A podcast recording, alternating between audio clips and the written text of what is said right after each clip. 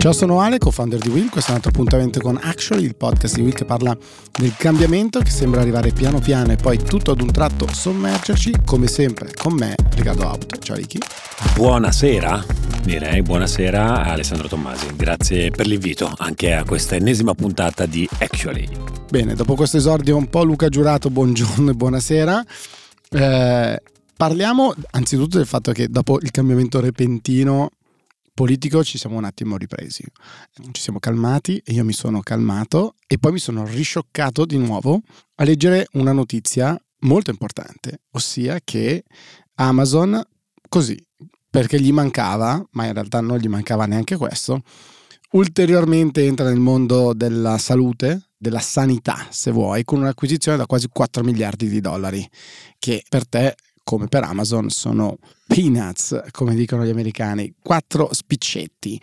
Qual è l'auspicio e perché Amazon dovrebbe comprarsi un'azienda a 4 miliardi di dollari? Primo, perché innanzitutto si contano i settori ormai in cui Amazon non è presente, no? questa, questa, società sempre più tentacolare che puntava ad essere un, una società sostanzialmente in grado di dare un servizio universale eh, dal punto di vista diciamo dei settori merceologici eh, e quindi niente, il limite in termini di classe merceologiche per Amazon probabilmente non esiste e non esisterà mai. Eh, seconda cosa, una questione di cassa, ce lo siamo già detto molte volte, queste società sono liquide AF, direbbe, per scriverla come la scriverebbe un giovane ragazzino, eh, sono molto liquide, sono molto liquide, non possono fare acquisizioni eh, diciamo in orizzontale perché ormai le bloccano, quindi non possono comprare competitor eh, e quant'altro. Si devono espandere, vanno in settori ehm, verticali che di per sé non hanno, non hanno a che fare con, con, con, il loro e poi però dove allo stesso tempo possono portare un'innovazione di tipo tecnologica. Cosa possiamo aspettarci? Beh, che porti innovazione in un settore oggettivo oggettivamente ancora molto, molto carente, nel senso che a parte qualche bot che risponde a dei messaggi in cui dici ho l'influenza, cosa devo prendere, una vera innovazione dal punto di vista del servizio sanitario, non della tecnologia in ambito sanitario, non è mai stato fatto. Ancora grandi code, chiami il call center, prendi, fai.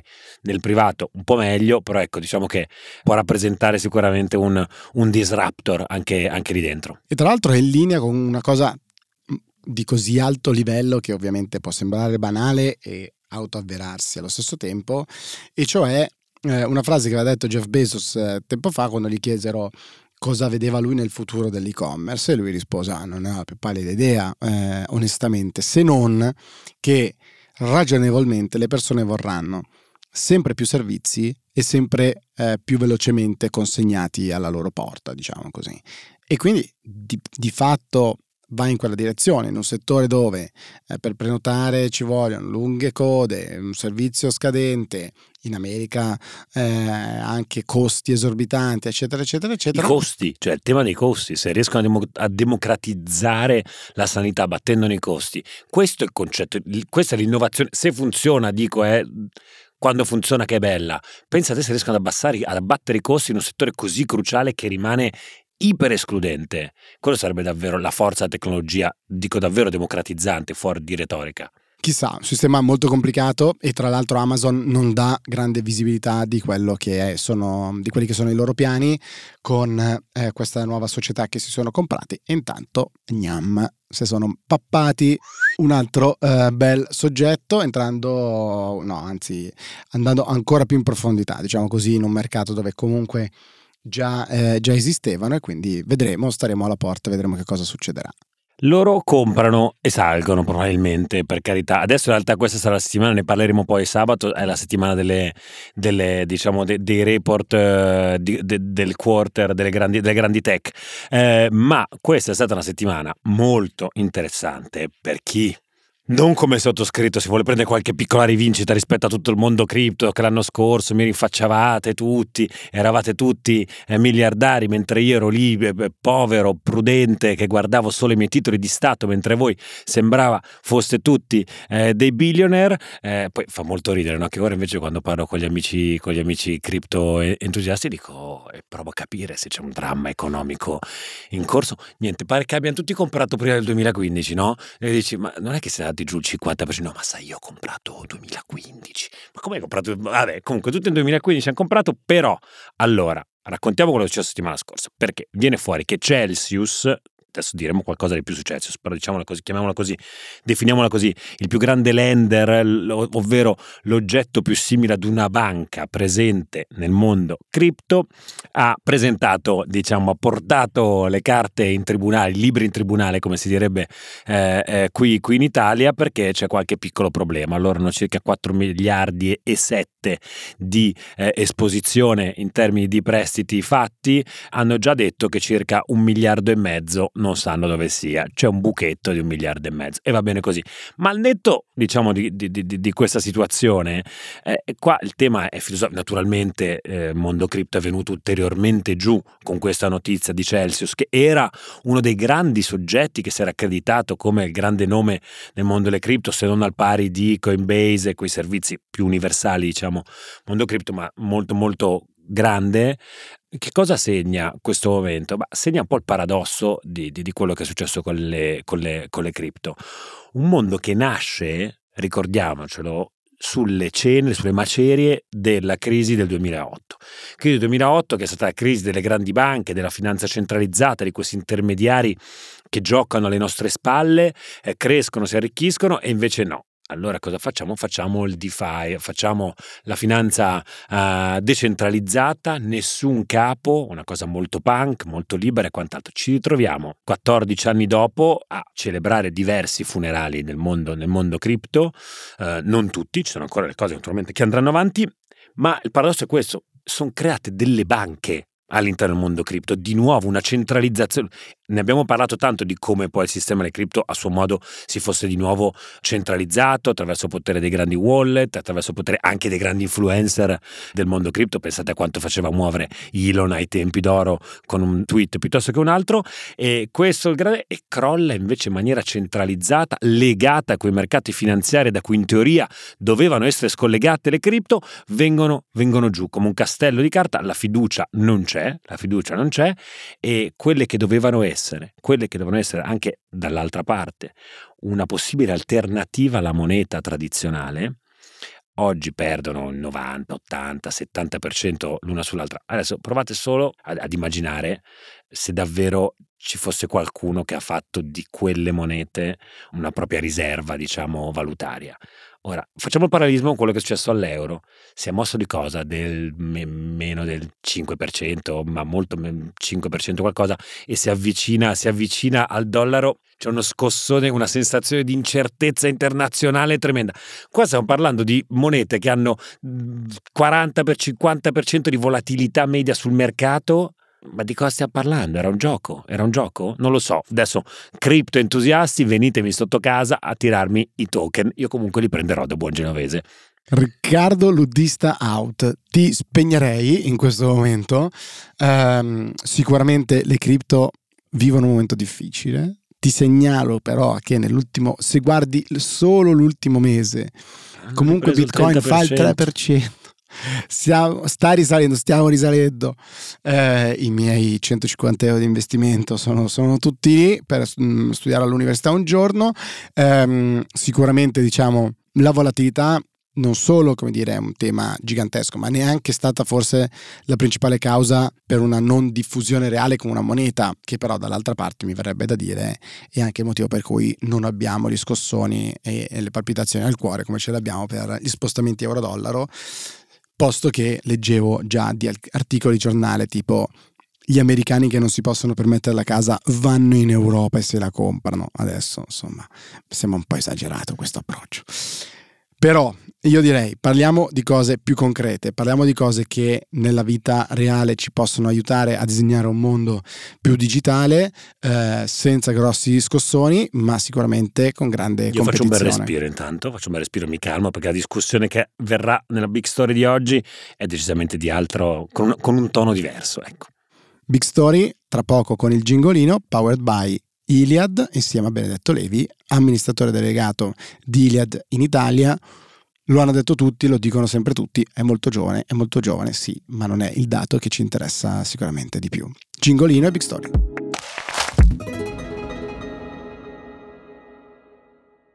Eccoci, Big Story di oggi eh, è un ritorno l'ospite che abbiamo, Benedetto Levi, amministratore delegato di Iliad. Ciao Benedetto. Ciao, buongiorno a tutti.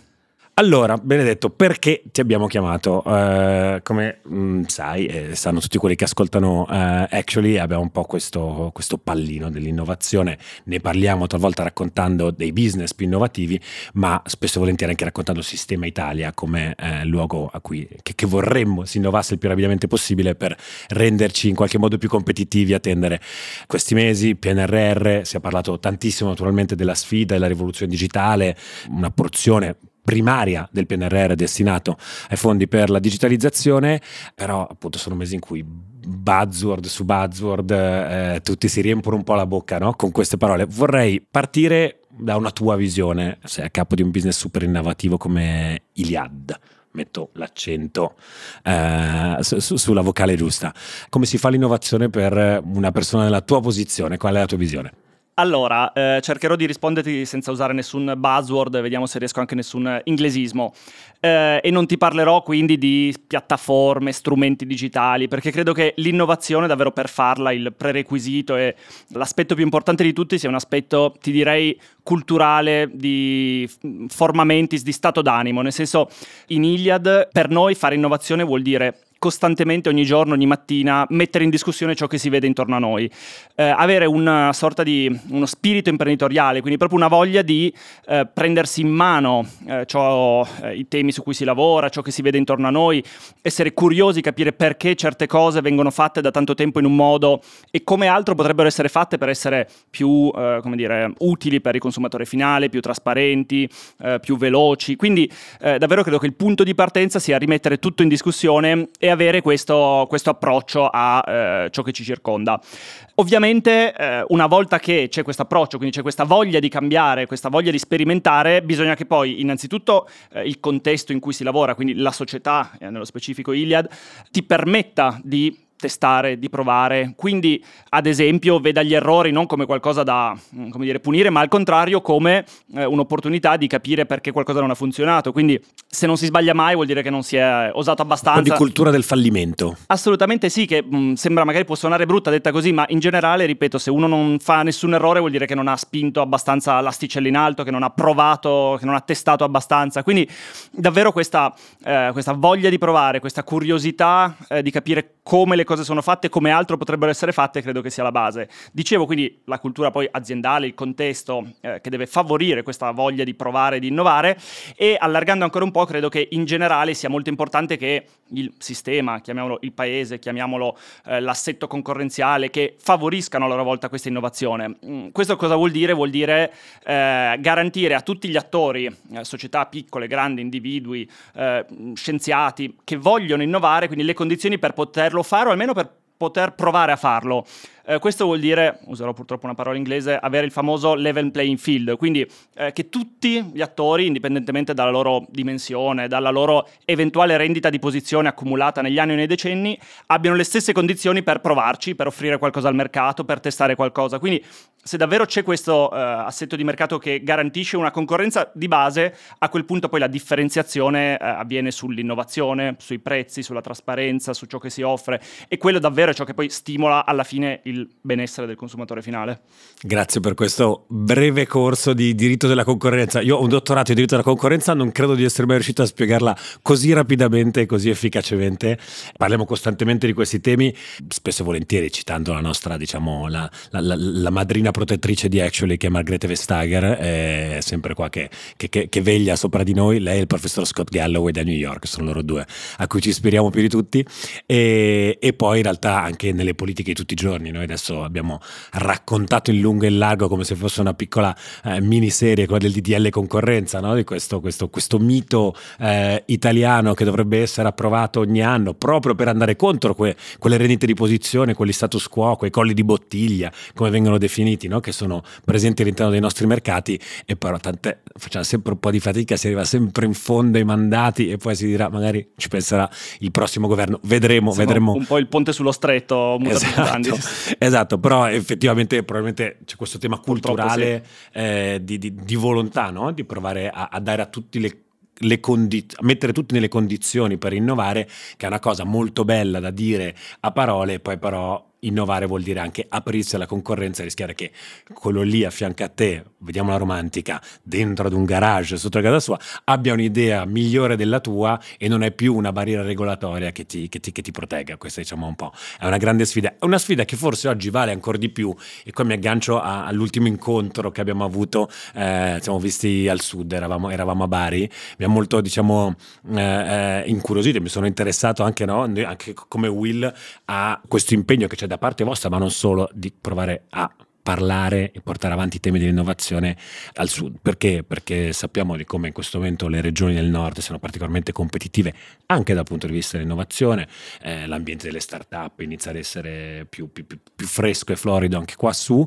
Quali sono secondo te le sfide principali che oggi ha di fronte a sé eh, il sud? Sempre teniamo viva la discussione che avevi avviato tu prima, quindi queste condizioni culturali, infrastrutturali per fare innovazione. Certo, allora noi oggi eh, siamo presenti in tutta Italia con più di eh, 13 uffici, 27 store, stiamo costruendo la rete in tutta Italia, quindi abbiamo una visione abbastanza diciamo, eh, ampia di tutto il paese e purtroppo effettivamente vediamo ancora delle differenze eh, sia tra nord e sud e sia ti direi tra centri urbani e aree invece più rurali.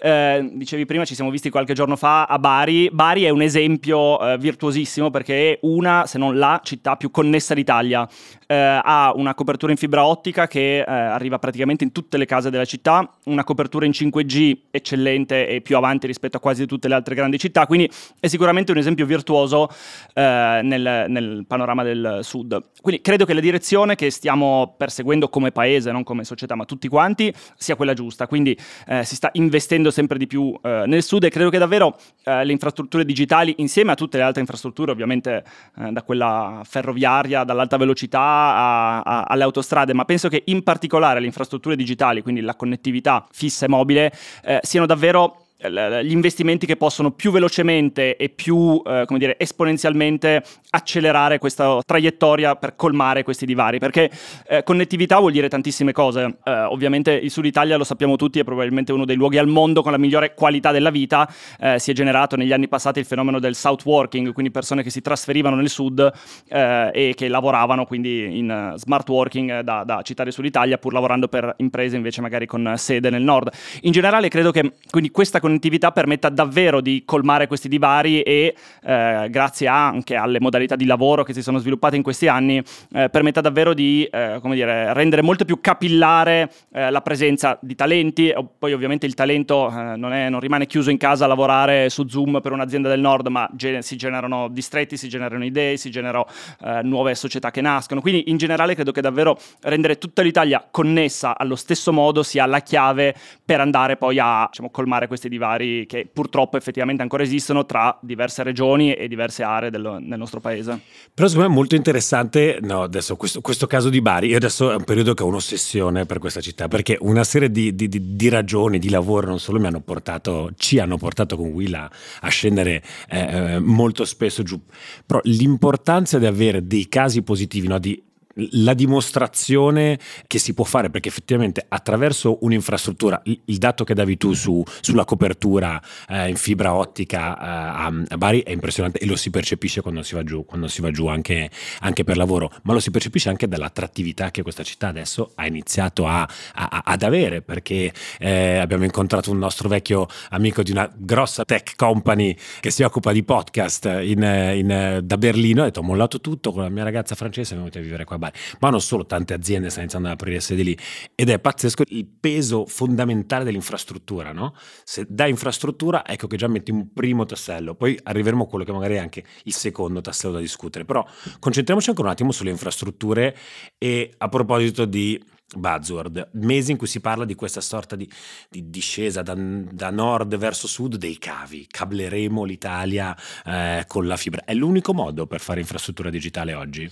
No, eh, non è l'unico modo. Una premessa, le infrastrutture digitali oggi, eh, secondo me, purtroppo vengono da tantissimi date per scontate, nel senso che eh, un'infrastruttura fisica, pensa a un'autostrada, un ponte, una galleria, si vede, si tocca con mano, si immagina il lavoro che c'è dietro e se ne vede immediatamente l'utilità per spostarsi da un posto A a un posto B.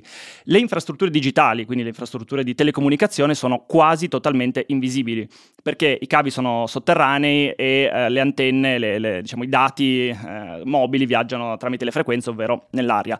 Ora, a differenza delle infrastrutture ad esempio di trasporto, eh, che vanno sicuramente innanzitutto create e poi manutenute. Quelle digitali non vanno solo create e manutenute, ma vanno anche costantemente aggiornate, sviluppate, eh, perché la tecnologia eh, cambia ad altissima velocità, si evolve, quindi dal rame alla fibra, dal 3G al 4G, al 5G, tra un po' al 6G. Quindi c'è questo enorme lavoro proprio di eh, continuo aggiornamento, non ovviamente fine a se stesso, ma perché nuove tecnologie permettono tipicamente trasporto di dati a più alta velocità e quindi sempre più servizi che possono, che possono nascere sopra. Ora, i cavi, questi cavi che devono attraversare l'Italia, sicuramente sono fondamentali e eh, rimarranno, come dire, la, la, lo scheletro delle telecomunicazioni ancora per molti decenni, questi in fibra ottica, perché proprio per le loro caratteristiche permettono di trasportare una quantità di dati pressoché infinita, eh, letteralmente alla velocità della luce, e permettono sicuramente di creare proprio l'ossatura di queste telecomunicazioni. Eh, però sempre di più le infrastrutture mobili, quindi eh, le, le, reti 4G e adesso 5G, permettono lì non soltanto di avere dire, una maggiore velocità di trasmissione dati per guardare eh, i video e ascoltare i podcast sul proprio smartphone, ma anche come dire, proprio aprire a eh, servizi e eh, utilizzi che fino a dieci anni fa erano impensabili. Penso eh, ad esempio, eh, legando quindi telecomunicazioni e trasporti a tutta la mobilità connessa, quindi eh, grazie al 5G in particolare sarà possibile avere sempre più eh, mobilità connessa, ovvero auto o camion a guida semi-autonoma o autonoma con efficienza nei consumi di questi mezzi, con maggiore sicurezza per i viaggiatori, eccetera, eccetera. Stesso discorso per la salute connessa, eccetera, eccetera. Quindi sicuramente la, l'infrastruttura, la tecnologia che permetterà di fare un salto di qualità più alto nei prossimi mesi e nei prossimi anni è quella delle reti mobili quindi del 5G. Ovviamente, come per tornare a, al punto iniziale, eh, una volta che c'è la volontà eh, delle imprese private di investire per creare queste tecnologie, è molto importante che le condizioni alle quali le imprese possono investire siano, eh, come dire, favoriscano questi investimenti. Penso a un tema in particolare che è solo ed esclusivamente italiano, che è quello dei limiti alle emissioni elettromagnetiche, eh, che in Italia eh, sono 10 volte più basse rispetto a tutti gli altri paesi in Europa. E questo cosa vuol dire? Vuol dire eh, che bisogna costruire più antenne per avere la stessa copertura, quindi un inquinamento sia proprio eh, del, del, dell'ambiente, perché costruire un palo in più certo. ovviamente inquina, un inquinamento visivo, paesaggistico, maggiori investimenti necessari per avere la stessa copertura e quindi inevitabilmente una copertura che va più lenta rispetto a quella degli altri paesi. Quindi questo per fare un esempio di come bisogna davvero che privato e istituzioni diciamo, remino nella stessa direzione se l'obiettivo è comune. Credo che l'obiettivo sia comune, quindi quello di tenere l'Italia al passo, anzi, purtroppo per certi versi far colmare all'Italia un ritardo accumulato proprio nell'infrastrutturazione digitale. Eh, se c'è questa comunione di intenti e di obiettivi, è importante che poi anche nei fatti quotidianamente si vada nella stessa direzione. Incredibile, noi torniamo sempre così, ormai sono com- come gli anziani che dicono noi questa cosa la ripetiamo sempre, però l'importanza di una uh, regolamentazione di livello e anche diciamo delle capacità di diciamo di interpretare le caratteristiche tecniche di ciò che si va a regolamentare. Eh, adesso tu stai parlando no, dell'impatto delle frequenze su cui di che cosa vuol dire oggi no? settare uno standard in termini di, di, di frequenze e chiaramente il regolatore da una parte probabilmente non nasce imparato eh, su, su questi temi, per altro verso è anche soggetto a pressioni di, di, di, vario tipo, naturalmente che da un'opinione pubblica che facilmente si spaventa, giustamente quando c'è la salute di mezzo ci vuole grande attenzione, però è anche vero che poi su questi temi si creano dei, dei, dei falsi miti talvolta eh, difficili anche da battere e lì ci vuole appunto un regolatore eh, capace, mestieraccio, però di, di, un impatto potenzialmente enorme sulle nostre vite. Ti faccio un'ultima domanda, proverei appunto a, a, a concentrarci in chiusura su quella che secondo me, eh, secondo noi è, è l'altra gamba fondamentale per parlare, anche solo per parlare di innovazione, perché appunto cabliamo pure tutto il paese, riempiamolo eh, diciamo con meno antenne possibile a questo punto da quello che ho imparato adesso da questa conversazione, però poi non è che all'improvviso poi avremo Google a Bari, eh, ce la inventiamo due, due ragazzi in un, in un, in un garage. Eh, ci vuole sicuramente, noi sappiamo che gli indicatori eh, non sono troppo eh, diciamo morbidi nei confronti dell'Italia in termini di cultura, di cultura digitale, eh, ogni anno l'indice DESI della Commissione europea ci, ce lo ricorda, siamo lì tra il 25esimo, 26esimo posto. Come vedi la sfida culturale educativa, se vogliamo, ad oggi per quanto riguarda i temi del digitale in Italia? Come, come si è messi con la vostra percezione? Ma per tornare alla metafora di prima sulle autostrade, eh, tu puoi avere delle autostrade a otto corsie bellissime che sono le reti di telecomunicazioni. Puoi dare a tutti una Ferrari da Formula 1 da guidare, ma se poi eh, nessuno prende la patente e non insegna a guidare, eh, serve a poco. No? Quindi una volta che ci sono le infrastrutture, che ci sono le applicazioni, quindi le possibilità di sfruttare queste infrastrutture, l'educazione eh, non è un nice to have, scusate di nuovo l'inglesismo, è assolutamente eh, una condizione necessaria per massimizzare eh, proprio la, la, la, lo sfruttamento di queste infrastrutture e generare innovazione, generare lavoro, eh, generare alla fine quindi benessere in generale per la società. Il bello eh, dire, di, del parlare di connettività telecomunicazioni e educazione e che sono legate in un circolo assolutamente virtuoso, nel senso che più connettività permette più educazione, lo dicevamo prima, quindi poter lavorare, informarsi, studiare, fare corsi di formazione in modo più semplice a distanza e quindi che qualcuno nella campagna eh, di, di, un paesino di campagna appunto non abbia più difficoltà ad accedere a corsi ad, di altissimo livello rispetto a qualcuno che abita invece in una metropoli. Quindi in generale la connettività facilita l'educazione e l'educazione facilita e sviluppa poi idee, eh, dicevi Google, Google, ma eh, iniziative, come dire, la, la, diffusione dell'informazione che a sua volta poi eh, genera, genera, sviluppo. Quindi in generale la connettività favorisce l'educazione, la formazione e l'educazione e la formazione poi accelerano la, il bisogno di connettività e la, la, dire, la, possibilità di creare poi iniziative concrete eh, sul territorio. Quindi eh, dato questo circolo virtuoso ovviamente eh, una cosa non c'è senza l'altra e per questo che noi ad esempio come Iliad non ci limitiamo a sviluppare, a investire in infrastrutture, ma investiamo anche tantissimo in educazione e informazione, perché lo dicevi, forse purtroppo l'indicatore in cui siamo più indietro, più ancora che non lo sviluppo delle reti in sé, è proprio la mi sembra che il Desi la chiami la cultura digitale o la, sì. la conoscenza delle, delle, ma che sono, eh, ovviamente non bisogna pensare soltanto, ah non sono tutti sviluppatori informatici che non sanno mh, mm, creare la nuova Google, ma eh, ci sono una quantità di servizi digitali di base che mh, mm, faciliterebbero la vita a tantissimi cittadini, ma dai servizi pubblici all'home banking, eh, all'accesso all'informazione, che davvero sono come dire, una base per poi costruirci sopra eh, iniziative, aziende o, o, pensieri molto più elaborati, quindi la futura Google. Però davvero bisogna partire dall'educazione di base, quindi eh, credo che così come si investe tanto, attualmente ci sono molti miliardi che vengono investiti, privati, pubblici, per sviluppare queste autostrade digitali, bisogna alla stessa velocità investire anche in educazione, informazione su queste tematiche per poter davvero dire, mettere eh, benzina in questo motore di questo circolo virtuoso che poi è inevitabile stabile che porterà innovazione, posti di lavoro, eccetera.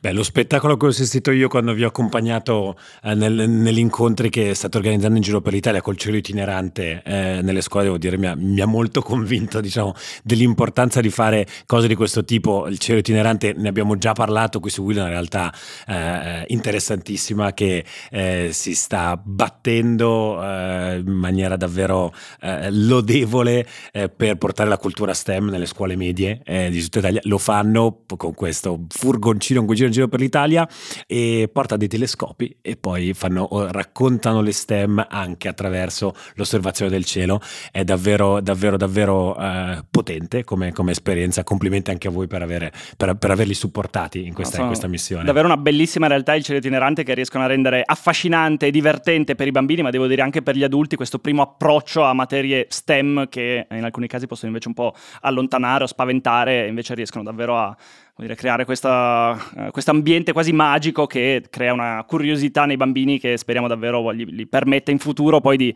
approcciare queste materie con tutt'altro spirito e speriamo creare un sacco di nuovi scienziati. Andatevi a cercare così facciamo questa, facciamo questa eh, marchetta per il, il cielo itinerante che se lo merita, il cielo-itinerante.it, credo che sia proprio così, e sono, è davvero una, qualcosa di, di, speciale. Noi siamo felici insomma, di poter dare un po' di, mettere un po' di luce anche su queste esperienze. Benedetto, grazie mille ancora una volta per esserci venuto a trovare eh, qui su Actually. Grazie mille a te, è stato un vero piacere questa chiacchierata. Continueremo a parlare di, di questi temi sicuramente per quest'estate, poi ne avremo ancora un bel po'. Sicuramente PNRR, ancora un po' di anni ce l'abbiamo e quindi continueremo ad osservarli eh, mentre fanno questo lavoro, questa sfida di digitalizzare il paese. Speriamo, dita incrociate. Ciao e grazie a tutti e a tutte.